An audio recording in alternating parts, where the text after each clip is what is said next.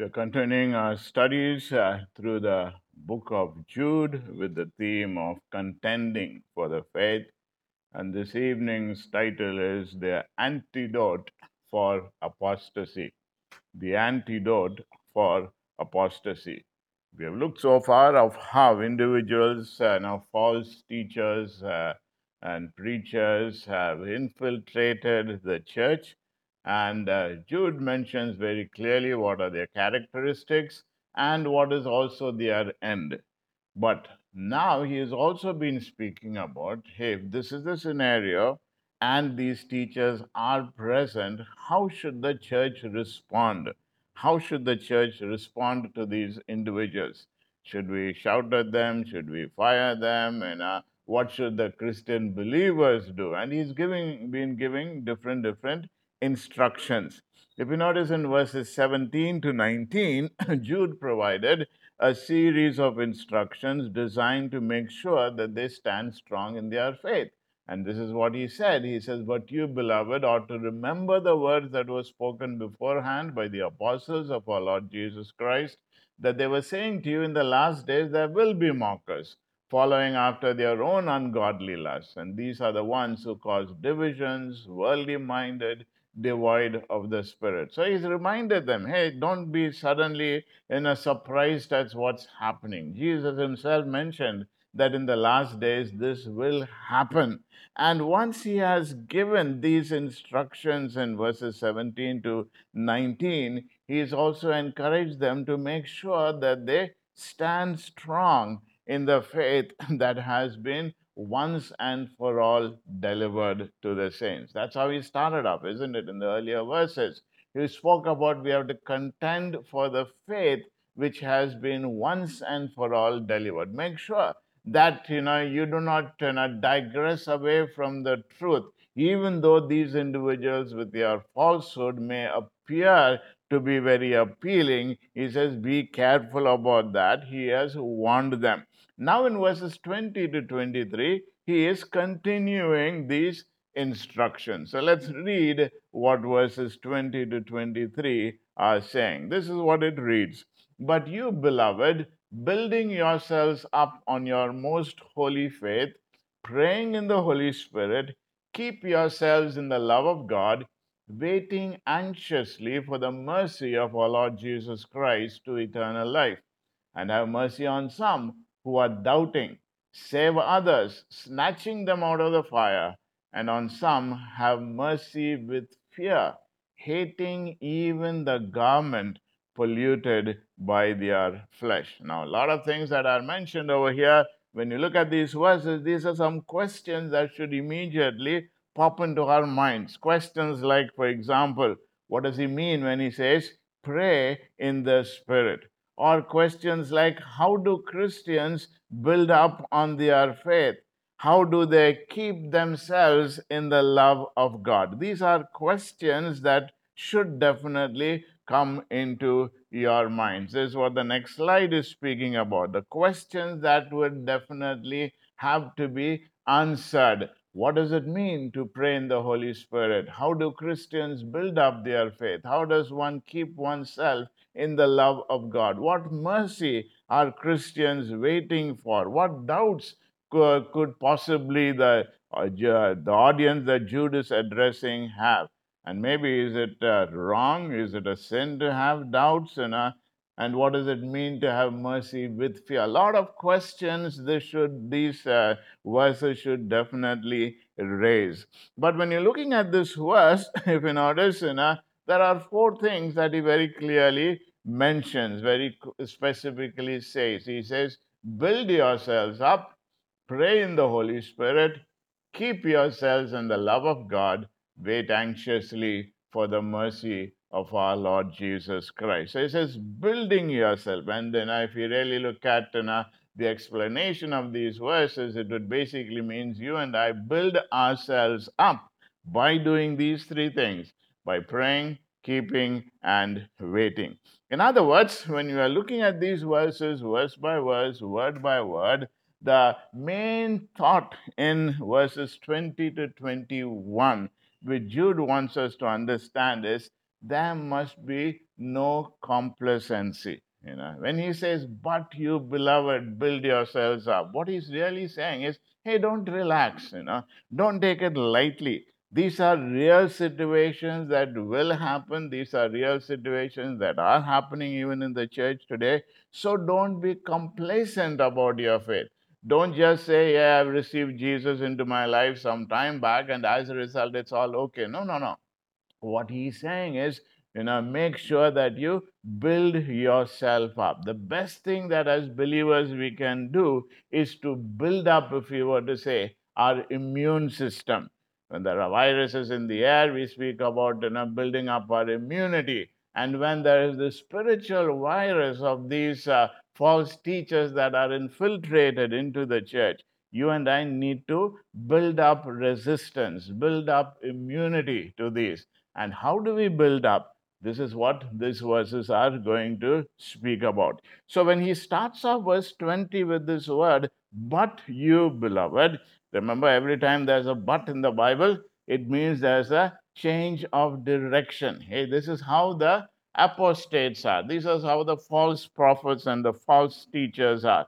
But you, beloved, should be different. Okay just as information for you, there are around over 4,000 buts in the Bible. Okay, over 4,000 buts. Okay, so in case you want to do a study on buts, you know, you'll have plenty to think over. But what he's really saying over here is, you know, we must become doctrinally strong in order to recognize error and to effectively fight the battle for truth. This is how we build up a immune system. We need to be different.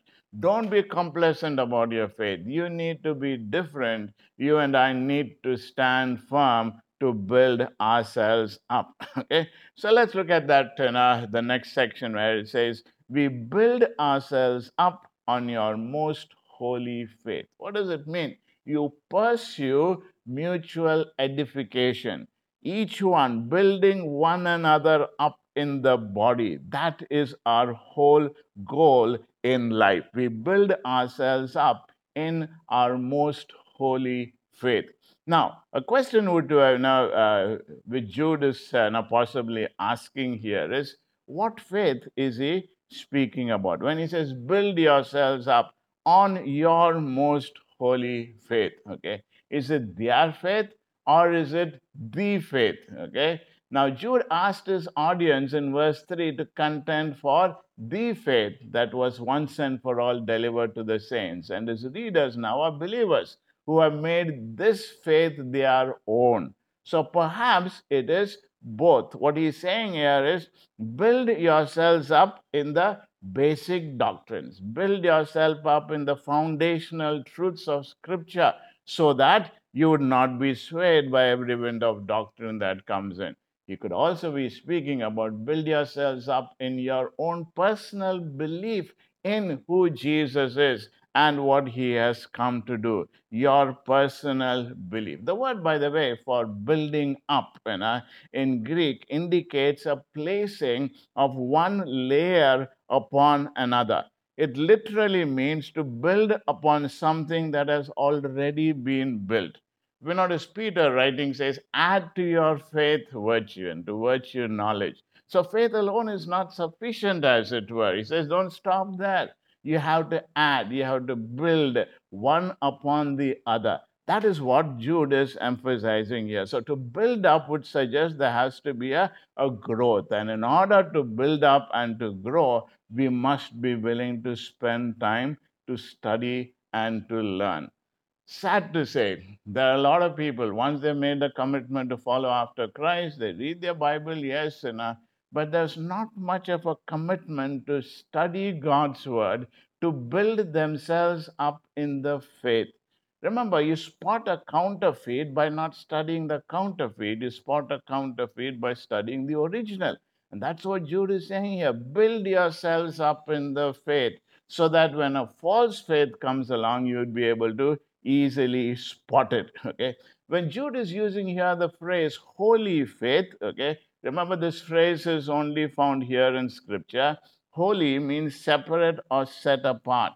So the faith that Jude is speaking of, of is a faith that is distinguished, a faith that is set apart, a faith that has been once and for all delivered to the saints. This is a unique faith. Don't let anybody come around and water that faith down. Don't let anybody come around and say, hey, all you know, everything is all the same. No, this is a unique faith that God is asking us to build ourselves up. The uniqueness of the Christian faith, we must have answers from Scripture to the questions and doubts that people may have so that we are built up in the faith. Now, how does a Christian primarily build themselves up? How does they do that? If you notice in 1 Peter chapter 2, verses 1 and 2, it speaks about like newborn babes longing for the pure milk of the word, so that by it you may grow in respect to salvation. Okay, so he says, like newborn babes, you know, let us learn to drink from the milk of his word. And in Acts chapter 20 and verse 32, it says, Now I commend you to God and to the word of his grace. It is God's word that enables us to be built up. It is not other books. It is not what people are talking about. It is not you know, new thinkings that people are coming up with. No, we build ourselves up on what God says in His Word. In a word, we can say that the best defense against false doctrine is sound doctrine. For it is only God's truth that can effectively counter Satan's lies. Remember, ultimately, the battle for truth is fought in the mind. What we believe in our minds it is going to be expressed in our hearts and in our lives. So, in our minds, we must be sure of what we really believe in. This is why John Hannah made this statement How can you live out your faith without truly understanding it? How can you live out your faith without truly understanding it? Have you understood the Christian faith? Yes, you say you're a Christian. Yes, you've made your commitment to Christ but you need to spend time building yourself up in the faith, understanding what this is all about, because this is how you and I grow in our walk with God. That is the primary thing. Then, if you notice, it says praying in the Holy Spirit. Praying in the Holy Spirit. How do we build ourselves up in the faith? We said the first important thing is the Word building ourselves up from the doctrines of His Word. The second important thing is to practice focused prayer. Practice focused prayer, praying in the Holy Spirit. Now, again, this phrase is this is the only place where this phrase comes you know, totally praying in the Holy Spirit. Now, as soon as you know, we have this phrase, there are a lot of people who think that this is referring to speaking in tongues. Now, this is not what it is really you know, spoken about. Praying in the Holy Spirit does not refer to speaking in tongues. Because if you notice in 1 Corinthians chapter 12 and verse 30, the next slide, asks us this question All do not speak with tongues, do they? Okay. Scripture is very clear in 1 Corinthians chapter 12 and verse 30. Everybody doesn't speak in tongues. So this is not speaking about speaking in tongues. Now, praying in the Holy Spirit is praying out of hearts and souls that are indwelt, illuminated, and filled with the Holy Spirit. Okay, that is what praying in the Holy Spirit is all about. Praying out of hearts and souls that are indwelt, illuminated, and filled with the Holy Spirit. Now, now, when you're speaking about praying in the Holy Spirit, it also speaks about the instrument or means. We pray by means of the Holy Spirit. Okay? We pray by means of the Holy Spirit. Now, the Bible tells us, if you notice in Romans chapter 8, verses 26 and 27, that likewise the Spirit also helps us in our weaknesses, for we do not know what we should pray for as we ought, but the Spirit Himself makes intercession for us with groanings which cannot be uttered. Now, He who searches the hearts knows what the mind of the Spirit is, because he makes intercession for the saints according to the will of God. Now, here again, a lot of people will use this verse to say, hey, this is what speaking in tongues is all about. No, but this is not what is spoken of here. When the scripture is speaking about pray in the Holy Spirit, again, if you notice in, uh, in uh, Ephesians chapter 6 and verse 18, Ephesians chapter 6 and verse 18, it says, With all prayer and petition, pray at all times in the Spirit. And with this in view, be on the alert with all perseverance and petition for all the saints. What does this really mean to pray at all times in the Spirit? Basically, it means by means of the Spirit. Allow the Spirit of God to so work in our lives. And as Romans says, we do not know what we should pray for, but it's the Spirit of God who helps us. He helps us to align our will with God's will so that we are asking what He wants, what He desires, not what we want. And that is what praying in the Spirit is all about. There's a combination over here. Build ourselves up in God's Word, knowing what God wants us to do. Then we pray in the Spirit. We are asking the Spirit of God to enable us to apply what God is telling us in our lives so that our will would be aligned to God's will. If you notice, Billy Sunday, a well known evangelist of yesteryears, used to give his converts three rules for success in the Christian life. He said each day they were to read the Bible and let God talk to them. Then they were to pray. In other words, they were to talk to God. And then they were to witness and talk to others about God. And that's what Jude is mentioning over here. First, build yourselves up in the truth of God's word then you speak back you know you ask to apply that into our lives. How do we do that? Pray in the spirit. Ask for wisdom on understanding the word and understanding how to apply. And then once you have done that let your life and witness share it with others around us as well. So if you notice the christian's building process okay when it says build yourselves up okay basically saying three things. The Word of God, the Spirit of God, and prayer in the Spirit. So, how do we continually pray in the Spirit? By continually depending on the Holy Spirit of God, by continually being filled with the Spirit of God, by continually being controlled by the Spirit of God. So, putting it all together, we can say that praying in the Spirit means following the Spirit's guidance as and when and how to pray. Be constantly dependent upon the Spirit of God. That's how you build yourself up. Right during the day, okay? When the Spirit of God lays something upon your heart to pray, pray. Ask for wisdom on how to pray.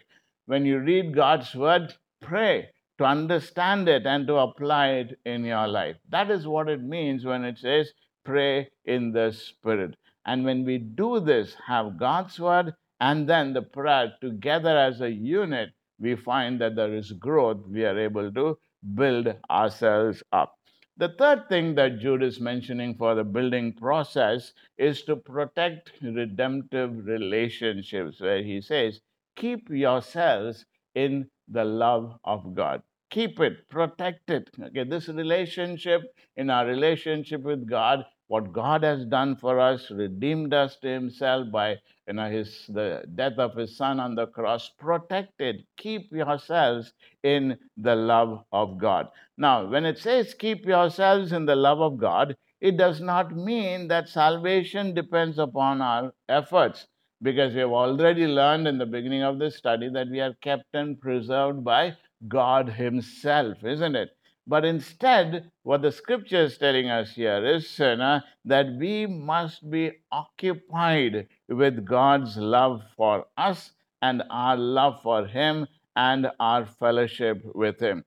This is why, if you notice in John chapter 15, verses 9 and 10, this is what Jesus said. He said, Just as the Father loved me, I have also loved you. Abide in my love. Again, keep if you keep my commandments, you will abide in my love, just as I have kept my Father's commandment and abide in his love.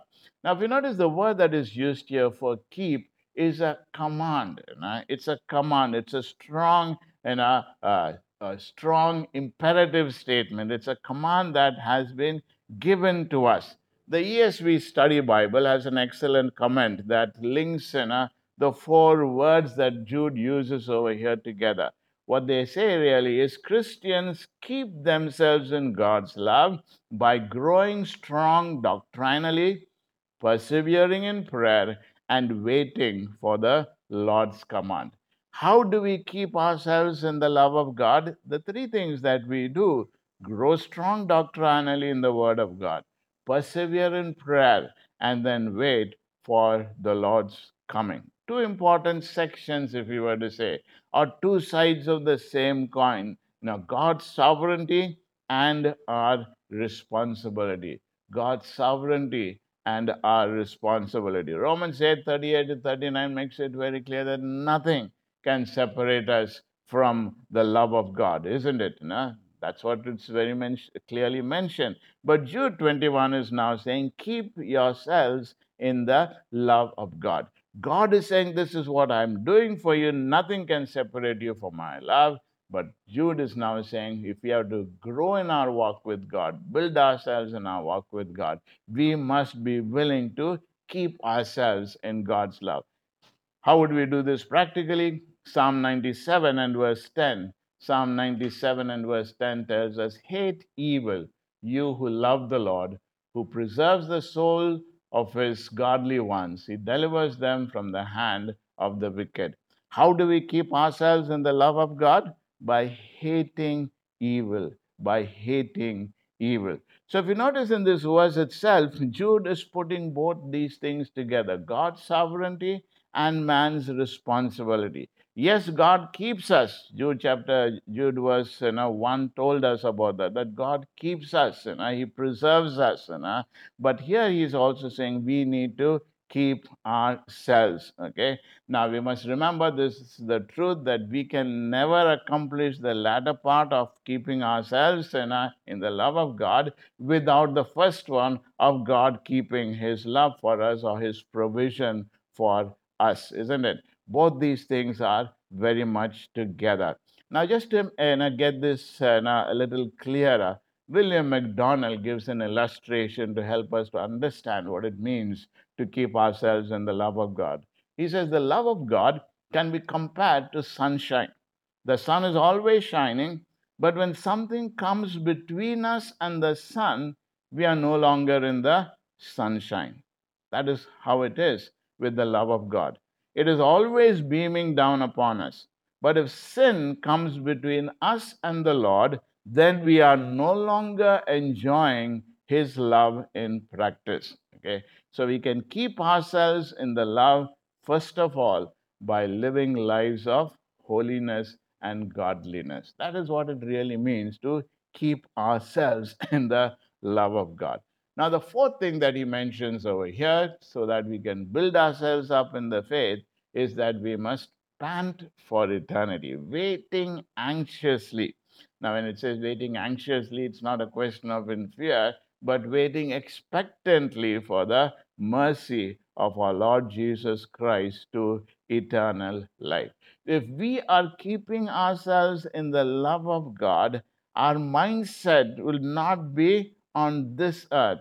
Our mindset would be, like the book of Revelation says, even so, come Lord Jesus. That will be our heart's desire. And this mindset of His coming should motivate us for holy living because who we are looking forward for impacts who we are living for. Let me say that again. Who we are looking forward for impacts who we are living for.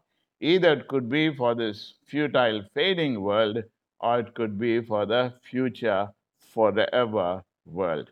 So, what does it really mean when it says waiting anxiously? Waiting anxiously.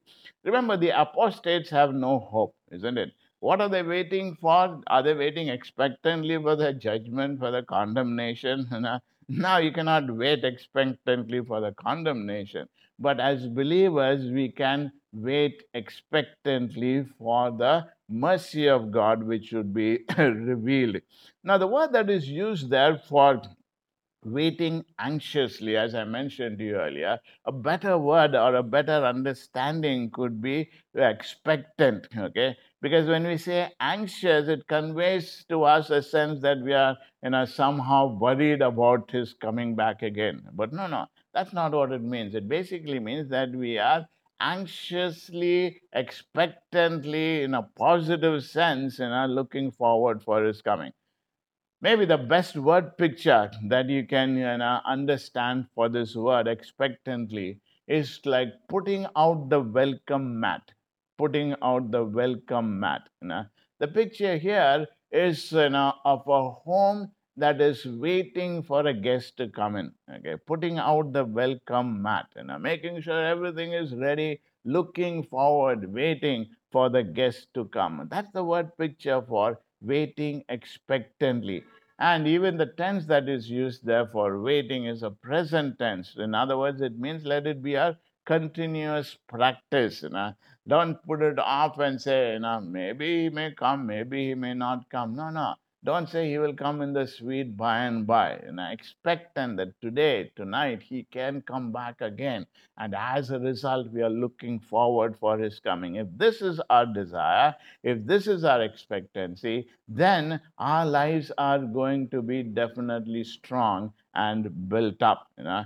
Remember, the Bible speaks about Christ coming again and, and again and in plenty of verses, isn't it? For instance, 23 of the 27 books in the New Testament state that he is coming back again. One out of every 30 verses in the New Testament either speaks directly of his coming or of the end times surrounding his coming. And for every biblical reference to Jesus' first coming, there are eight that point to his return.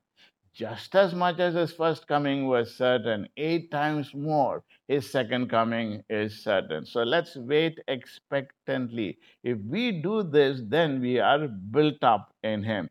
This is what in Titus chapter 2, verses 11 to 14, we read, isn't it? Titus chapter 2, verses 11 to 14, when it speaks about looking for the blessed hope and the appearing of the glory of our great God and Savior, Jesus Christ. Looking forward for that. Looking forward for that. Hebrews chapter 9, verses 27 to 28 tells us even all creation is looking forward for that. The anxious longing of creation. You know, if you find in Romans chapter 8, verse 19, and Hebrews 9 27 to 28 speaks about how the Lord will appear a second time for salvation without reference to sin to those who eagerly wait for Him. So, if we are looking forward for His coming, they're looking forward for that salvation so that this body of sin is going to be removed, so this body of death is going to be removed. Then we make sure that we are building ourselves up in Him, in our relationship with Him, so that we will definitely be strong. So, this truth actually has a very strong and powerful application. What you are looking forward for will radically impact who you are living for what you are looking forward for. Ask yourself this evening this question What are you really looking forward for the future? Sometimes you have great big plans for the future. And based on that, you know, that's how we live here on earth. But the scripture is saying, look forward for his coming so that you would not put your tent pegs too deep on this earth because our citizenship is not on earth but in heaven. So he says, don't be complacent, build yourself up in the faith. Okay, that's the first part of it. Then in verses 22 to 23, he says, What about these individuals who are being taken off you know, by you know, these false teachers? God has shown mercy on us, His grace upon us. So, what should you and I do? We should also have mercy on these individuals who are being led astray. So he says, don't abandon abandon the flock, okay, and uh, but have compassion towards these people. Three types of groups that he mentions. The first group is the doubters, or those who are wavering. Those who are doubting is the first category. Those who are uh, Unsaved is the second category, and those who are sinfully dangerous is the third category. So let's look at these three classes of people. Okay. So when he starts off you know, and says, and have mercy on some, he's saying just as much as you're building yourselves up, that's one part of it. Okay.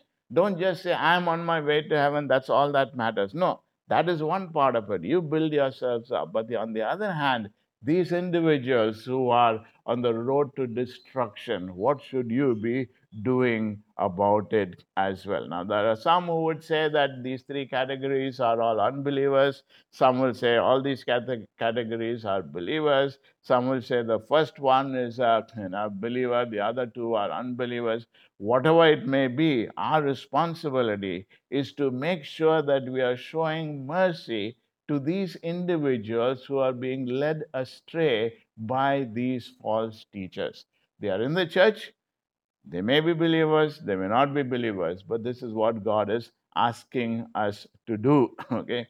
Now, the first group is on have mercy on some who are doubting. Have mercy on some who are doubting. Now, a question may arise Is doubt wrong? Is doubt a sin?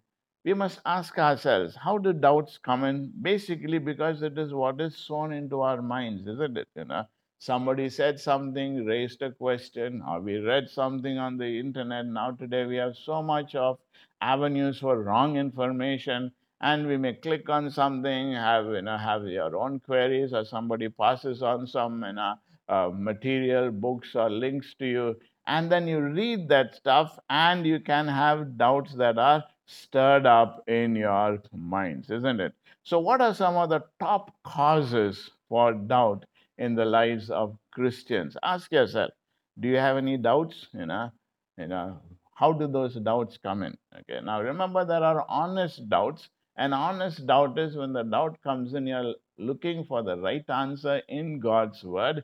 And then, as you find God's uh, word giving you the answer, your doubt then moves from a question to exclamation or to understand this truth and you can say eureka i found it. This is the answer to this doubt and your faith is strengthened.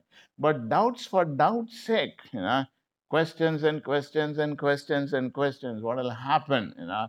Finally one day you will say i don't really believe in anything anymore. So you need to be careful about doubts that come in. It's not to say don't ask any questions, don't have any doubts, but allow those doubts to move from questions to answers. Don't let it pile up. Otherwise, you will find that your faith will be in danger. Okay. What could be some of the top causes of doubt in the lives of Christians? Maybe false teaching. Okay. It could be false teaching. That is one part of it. When there are so many uh, individuals who call themselves Christians and they say this is what the Bible says, but then you believe differently, and as a result, you have doubts and uh, different doctrines that are being taught, different new uh, theology that are coming in, and as a result, you may have doubts in your mind. But if you notice, you know, Jude has mentioned the faith that was once handed down to the saints.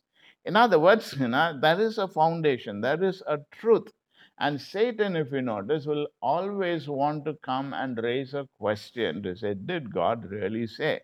That's how it happened in the Garden of Eden, isn't it? So we must be careful. Once we know the truth, base our foundation in God's word, the faith that has been handed down to us, make sure that when doubts come in, you know, you do not you know, entertain it with more doubts, you know, but find answers so that you'll be able to overcome those doubts and be strong in your faith. It could also be pain and suffering that you go through. Okay. Maybe there were times that you believe that yes, God will definitely answer prayers, and then you ask God, it didn't work out. Or maybe a calamity happened. Or you're wondering, God is a God of love. Why is all these things happening? Not to the world around, but when it starts happening to you, you wonder, you have questions, you have doubts about your faith. Why did those doubts come in? Because you basically thought that if you believe in God, then everything should go very well to you. That's a false gospel. The Bible never promises that everything will be well here on earth and you will prosper. The scripture tells us, in fact, you know, you will have suffering, you will have tribulation. So it could be because of you know, the problem of evil and suffering when it comes to you. Sometimes you may have questions like this because of what's happening in the world, and you may say, God did not do anything about it. You know? COVID has impacted the entire world. What did God do? How is God allowing all these people to die? And you may wonder, is there really a God? If those doubts start coming in, do not allow those doubts to infiltrate into your mind, but literally allow yourself to clear those doubts. Find answers. What does the Bible really say? In fact, the word that is used there for doubt, you know, is uh, literally means to judge between two. To judge between two. There are two options out over there, and you need to make a choice. Okay. Now the world may say something, your mind may say something, God's word will say something. And when you are saying you have that doubt, you know, you have to decide where you're going to choose what God's word says or what people are saying. So those who are doubting the scripture tells us over here have mercy on them. Have mercy on them. Because you may also have those doubts if you're not careful, if you don't deal properly with it, you can also go down and out. So have mercy on them and help them to find answers to their doubts, questions that they have, so that they don't lose their faith and cross over to the other side. Secondly, he speaks about save others, snatching them out of the fire. Save others, snatching them out of the fire. Now, this group, you know, is not just standing on the outside. They have now come in a little more closer to the fire of the false teaching. And they are just about to jump in, as it were, into this group, into this new cult, into this new theologies. You know? And the scripture is saying here, save them, pull them out, snatch them out of the fire. Okay. Now, the word that is used there for save has the basic meaning of rescuing one from in a great peril. Snatching, that's the word that is used here. It translates into the word harpazo in Greek and presents the strong image of seizing something or taking something or somebody by force. That's what the word meaning is when it says snatch them out. Pull them out by force. Pull them out by force. It's like a building is on fire. And uh, you know, instead of standing outside and looking what is happening, you know, you try and get in to pull them out. Okay. Apparently, these would be individuals who have left the fellowship and are now part of this apostate group and they need to be snatched out of the fire. Maybe they stopped coming to uh, the fellowship, stopped coming to church, started attending these other cult meetings. Okay. Remember, the angels took Lot by the hand and pulled him out of Sodom, isn't it? And that's what you know, we may need to do with some of these individuals who are right at the very edge, who are falling into this fire. Save others, snatching them out of the fire. Now, the only way to rescue such people is to crush and destroy the false ideologies they have been infected with before it is too late. And the only way we can do this, it is with the truth of God's word. Okay. Now, how do we do this? Okay, spend time explaining to them, hey, this is what this cult is believing, this is what this false teacher is saying, this is what the word of God is saying, helping them with the truth. Remember, the only way to combat the lie is with the truth. Second Corinthians chapter 10, verses 3 to 6 speaks about, For though we walk in the flesh, we do not war according to the flesh, for the weapons of our warfare are not of the flesh, but divinely powerful for the destruction of fortresses. We are destroying speculations and every lofty thing raised up against the knowledge of God, and we are taking every thought captive to the obedience of Christ. That's what God is asking us to do. Taking every thought captive. They have thought differently, sitting down with them, helping them to get into the right understanding of truth. That's the second stage. The first stage is they are having doubts. The second stage is they've started believing these false teachers and started going for their meetings, started believing what they are teaching. Your job and mine is to sit down with them to uh, address their wrong teachings with God's teaching. The third group that is mentioned over here is and our response has to be on some have mercy with fear, hating even the garment polluted by the flesh.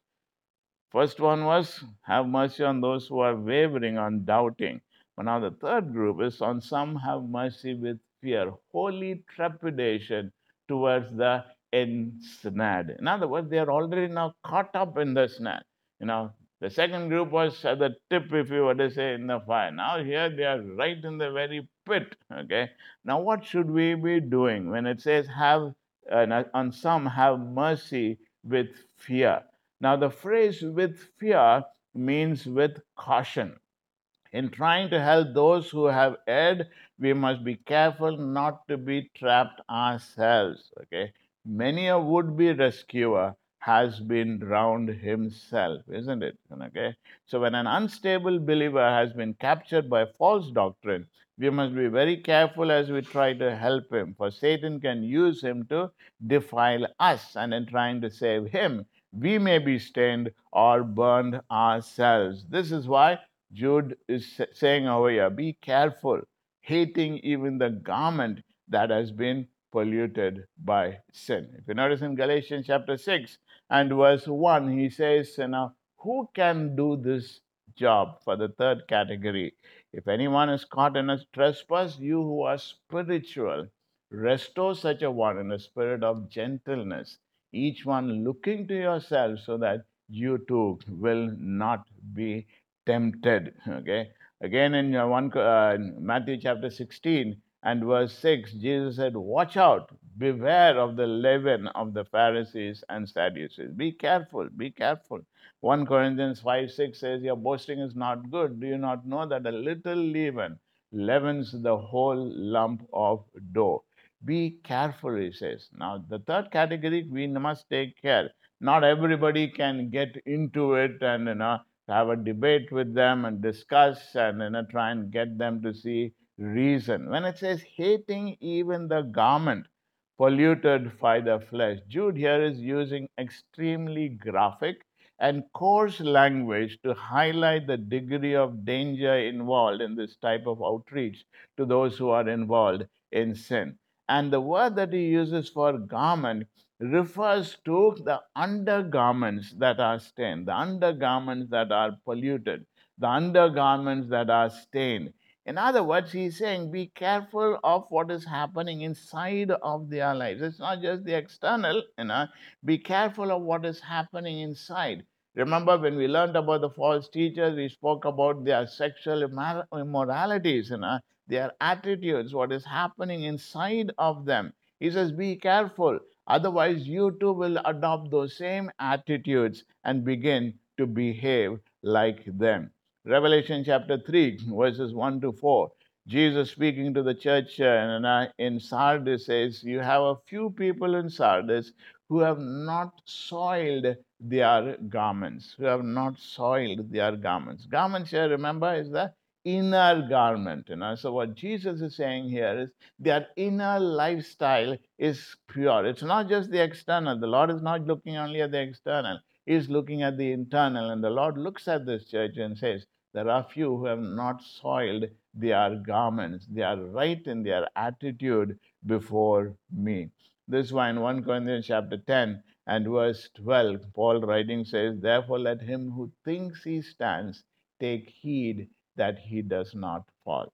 If a person says, no, I'm not going to succumb to any of these false guys and I can do, know, I can get involved with them and nothing will happen to me, take care, take care. You know be careful be on guard. Second peter chapter 3 verse 17 says you therefore beloved knowing this beforehand be on your guard so that you're not carried away by the error of unprincipled men and fall from your own steadfastness. Be careful be careful. So this group has moved so far away from the faith that they are dangerous even to the faithful he says, be careful. Now, the interesting part in all this section it is is that you know as much as Jude has given us a blunt description of false teachers, you know, he gives us neither a command to confront these troublemakers, he only says, avoid them. He doesn't give us a plan of disciplinary action. He says basically, God has already condemned them. That's not your job. But he's saying those individuals who are now being led astray by these false teachers, you and I have a responsibility. Why? God has been merciful to us. If it was not for the grace of God, we would also be in their tracks, maybe. God has been merciful to us. He has you know, shown His abundant grace and favor upon our lives. So it's our responsibility to make sure that we build ourselves up in the faith so that we know our doctrine, we know our base, we know our foundation. And then we are also able to help other individuals who are being led astray by these false teachers. Okay, let me conclude with a couple of concluding thoughts. What is it that you wait eagerly for?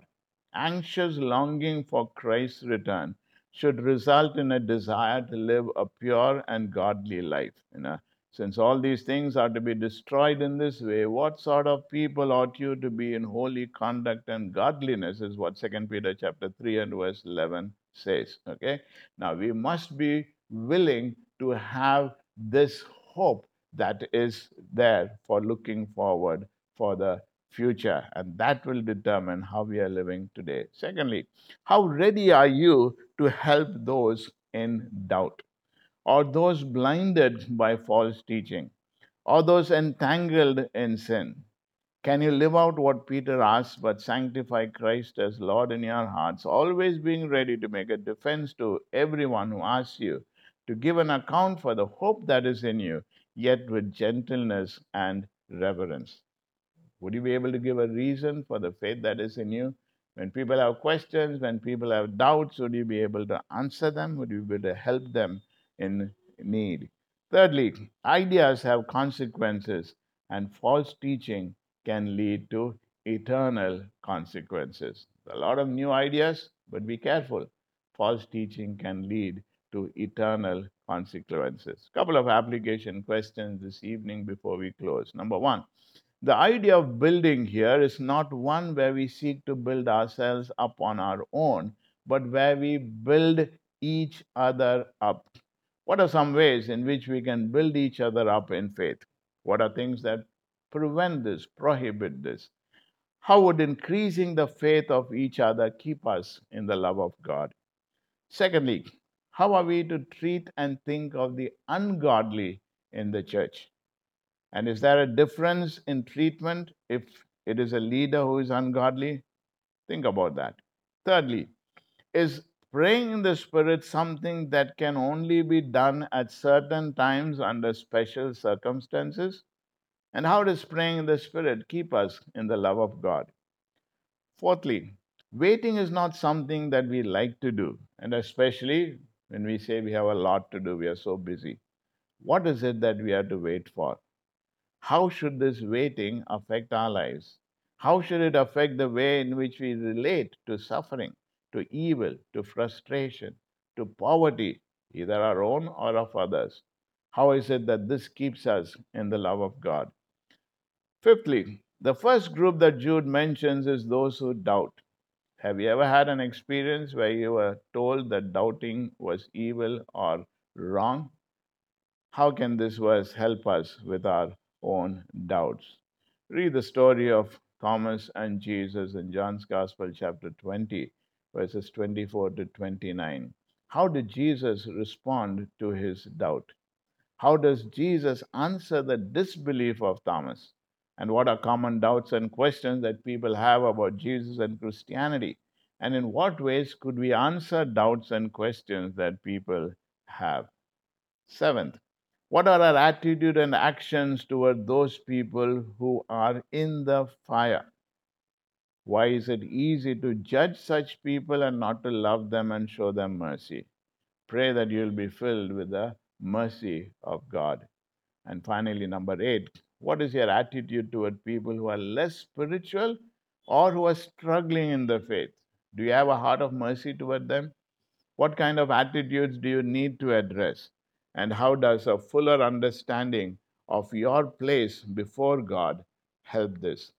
Ask God to help you address any areas of arrogance or superiority that you may have in your heart. Let's bow our heads in prayer together.